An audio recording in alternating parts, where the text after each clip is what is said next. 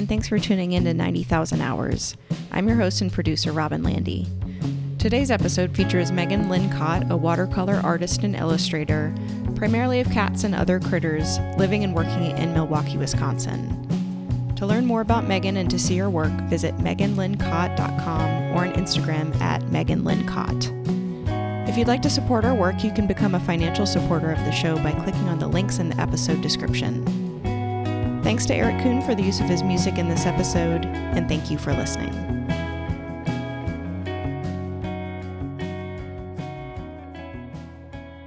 I think I did always know that I wanted to be an artist. My mom would tape pieces of paper to my high chair when I was a baby so I could paint and draw, um, and that would keep me quiet for a long time. My first word was kitty, uh, which I think is actually pretty rare, but um, yeah, I think that I was a cat lady from the beginning. Most of my jobs have been art related. I started working, I think my first professional job was uh, at Whole Foods Market doing like the signage there and painting the um, chalkboards. I was talking to someone recently and they're like, oh, but those are all fake. And I was like, no, I'm a person and I actually do those. After working at Whole Foods for a while, I went to uh, fashion school actually at FIDM in San Francisco. And I thought I wanted to go into fashion design. It was cheesily the height of Project Runway. I've always made my own clothes. Like, I remember going to school in like third grade with pants that I had made for myself, and kids were like, no. And uh, I stopped wearing them right after that. But we always made clothes. Um, my sisters and I always made clothes for like our dolls and our trolls and things like that. So I was like, oh, okay, this is my my other aspect. I'm going to do fashion design. So I went to school for fashion design, and um, my first big interview was at Old Navy. And I went to like this cattle call interview, and there were a bunch of tables set up with the different departments. And um, I went to the kids, the girls department, and I showed her my portfolio, and she's like, "This is nice, but um, what else do you have? Like, do you draw?" And I was like, "Oh, actually, I do." And I ended up showing her some phone pics of chalkboards I had done at Whole Foods, and she's like, these are really great. Um, we're gonna hire you to do freelance to start, and like that's how I started at um, doing fashion graphics for kids, and I've been doing kids patterns and graphics since then. On the side, I also do pet portraits and started doing stuff at Oak Cat Vid Festival and started this crazy cat world and have just made a bunch of cat art from there. I think working a day job creating art and then working for yourself creating art personally, you end up just never not working. you try to take a day off here or there. I've been trying to take like one day a week off, but I also really love it. Like, I feel really fortunate to be able to be paid to draw every day. Like, not everyone gets to do that. I have fears of burning out because of it. So far, I've been okay. There are definitely times where I'll work my day job from 9 to 5.30, 6.30, and then work until like 10.30 or 11 every night. And that's hard. That's really hard. I remember when I was doing my cat tarot deck, I had to ink four cards a night after work in order to get it all done. And uh, that was a rough time. I'm pretty, uh, I know what I do. I was listening to um, an interview with Elizabeth Gilbert where um, the interviewer was like, You know, like what people think of you, and you have had this one great hit book, and people probably think you're like a cheesy Oprah author. And she's like, Oh, I very well know what I am. And I, I feel similar. Like, I, I know what I do. I make, I basically make memes. They're not to toot my own, very lovely rendered memes, but they're memes all the same. I don't really fit in the fine art world and I don't really fit in the comic world, which I, I think those two things, I'm in the middle of that Venn diagram. And so I, I don't really think of myself as a comic artist or a fine artist. I guess I fit more into illustration. Um, so I'm like an, a watercolor illustrator, I guess. But yeah, I, I paint memes. Um, I've shown at a couple galleries, but like galleries aren't really interested in my work. I think my niche is publishing right now. And for as long as that works out, I feel thankful. I had a favorite book when I was a kid. It was like The Witch's Almanac, and it was just like this fake, almost jokey witch supply book.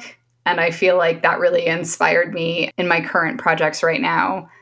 Cats, like I said, kitty was my first word, and we've grown up with cats. I've just kind of always been into cats. I love that they're aloof and they're almost misanthropic. There's something interesting about cats, a creature that has made a language just for humans. They meow and purr just for people. They realized somewhere along the line of being domesticated that they they could get what they wanted by talking to humans and creating this language just for us. Because of internet culture, in a time when art is so valuable and so valueless at the same time, like I think it's really hard for people to understand why something is worth so much or why something is worth it to purchase a piece of art, even if it's just a meme, a painted meme. Art is worth it and art is beautiful and art feeds your soul. The great thing about art is that you can explore anything in the realm of human experience, even silly memes about cats even what I like to call litter box humor, which is like kind of what I traffic in. And I, I think it's it's sometimes hard for people to understand that. Um, I've had a few other artists give me shade too. And it really sucks because it's mostly women artists. And like I that bums me out. I had a woman say to me, she's like, Well, I could sell out and paint cute animals too. And then I had another woman say to me, "Well, your lucky watercolor is trending right now." And that just sucks. I like I don't I don't want to feel competitive towards other women. I want to build each other up. I don't shine unless you shine. I want to share things. I want to be a fan of your work and have you build me up too. I think there's a way to have a reciprocity there. I feel like that's been a hard thing to grow up and learn, like that people will still be competitive and that we're still dealing with things in terms of a patriarchy, that we've been made to feel like we're in competition with other women. And it's very prevalent at my day job too, that there's a position everyone is vying for right now. And it's, I work with mostly women and they kind of pit one against another. And it really sucks like why why can't you value each person and each woman for their own individual talents and individual worth I think that there should be more of a culture of sharing. I know that a lot of people guard their art secrets. I say art secrets with air quotes. I've asked people, like, oh, that's really cool. Like, how did you do that? Or where did you get that made? And they're like, I'm not telling. I think that we should be able to share more because what I make and what you make is never going to be the same thing. I have an individual brain, you have an individual brain. Even if we like both become monkeys who wash our food at the same time on the shore, like we're going to do it differently. That collective consciousness thing, if somebody comes up with a similar idea at the same time, they're going to be a little different and they're going to apply to different people and there'll be room for both of us. There's room for everybody at the table. I feel pretty positively towards social media, which is maybe contrary to what popular opinion is, maybe. I love TikTok. I think it's great. Um, I think it's a brand new creative platform. Like the fact that you can duet with people is amazing. I actually did pretty well on Tumblr. I used to do Tumblr a lot and I had like 80,000 followers and I was like, yeah, pat myself on the back. I think that was really my platform. I was hanging out with all the the cat memes and porn, I guess. so poor Tumblr, RIP. I want to engage with that. Like I think it's still a way to connect with people and I've still made amazing friendships with people all across the world even for as negative as like some of the consequences are of being in this like immediacy culture or this like perfection culture where you just see like the best aspects of people. I think people are getting better at like presenting other sides of it too. I was extraordinarily lucky and I think in the time of Tumblr, I was posting a lot. I was posting every day and um, an editor from Chronicle Books ended up finding me while I was working one of my fashion graphic day jobs they approached me with a project and luckily because that project did well that was tattoos it was my first published project which is a book of temporary cat tattoos which sounds cheesy but it was still a book and i was super fucking proud of it from there since that did well and people were receptive towards it i have made cats are the worst i made cat tarot um, and that has done extraordinarily well and i feel flabbergasted all the time about it. Um, I think it was just the right thing at the right time. And then Claws for Celebration, like a greeting card set, was published, and that was in Paper Source, and that's wild. Cat Tarot was at Urban Outfitters. Uh, like, it's weird to go into a store and see something that you made. That's a really humbling thing. And then last year, I put out Unfamiliar Familiars, which is a book of alternative witch familiars and then I have a dog game coming out called Go Fetch. And that's kind of a dog version of Go Fish. You like find matching pairs of cute doggos.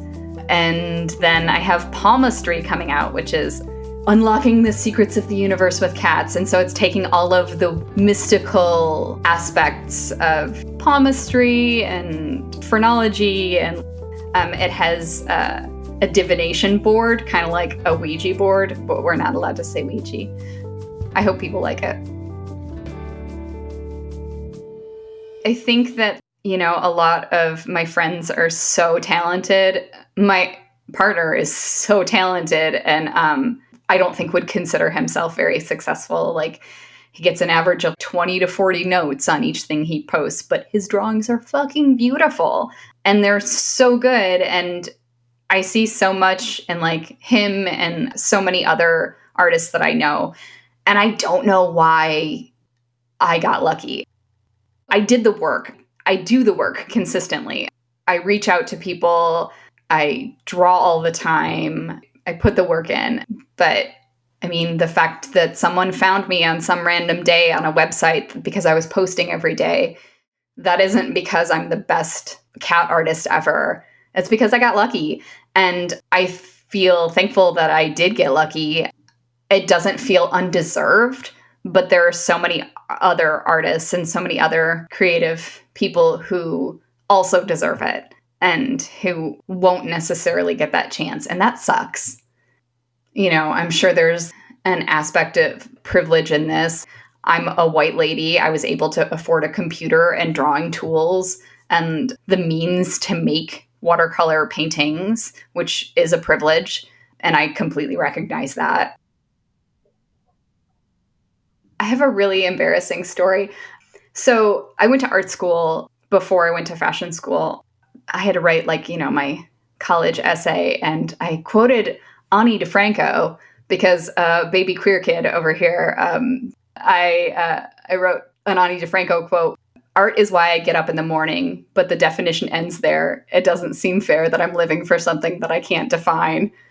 I wrote that in my college essay and they still accepted me. They probably were just like, "Oh, you seem like maybe you might have the money to like pay for this first semester at least." But I kind of feel still feel that. I may not be like a fine artist or even a lowbrow artist. I feel like I float somewhere in the middle of probably edgy Hallmark card or something, but um I still feel like that's the reason I get up in the morning living for something I can't even define. oh my God, that was so cheesy and embarrassing. So you're welcome. well, with every new accomplishment, I always think to myself, things are going to start happening to me now. But it's never just one moment, it's every little project or every little accomplishment you do, you're like building towards it. So I kind of honestly hope that there isn't a top because where do you go from there? I think it's going to be a mountain of little accomplishments that's never ending. I do have secret ambitions to be a vegan pie maker though. If people are like, fuck cats or fuck watercolor animal paintings, I'm gonna become a vegan baker. That's that's just my secret ambition. That and maybe making a really good loaf of bread. I haven't been able to do that. Well, I mean, you always want to kind of quit your job and do your own art. I would love to just be able to draw like funny cats all the time. Maybe I'd get sick of it though. Maybe there's the rub.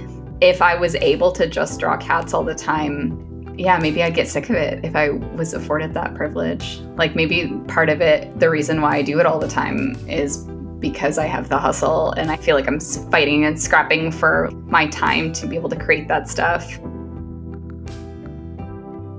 Recently, I saw a quote from somebody who said, The goal of the artist is to like quit their day job and do their art full time, but that shouldn't be the goal. You're still successful if you have a day job and you're making the thing that you want to make and the thing that you want to see in the world.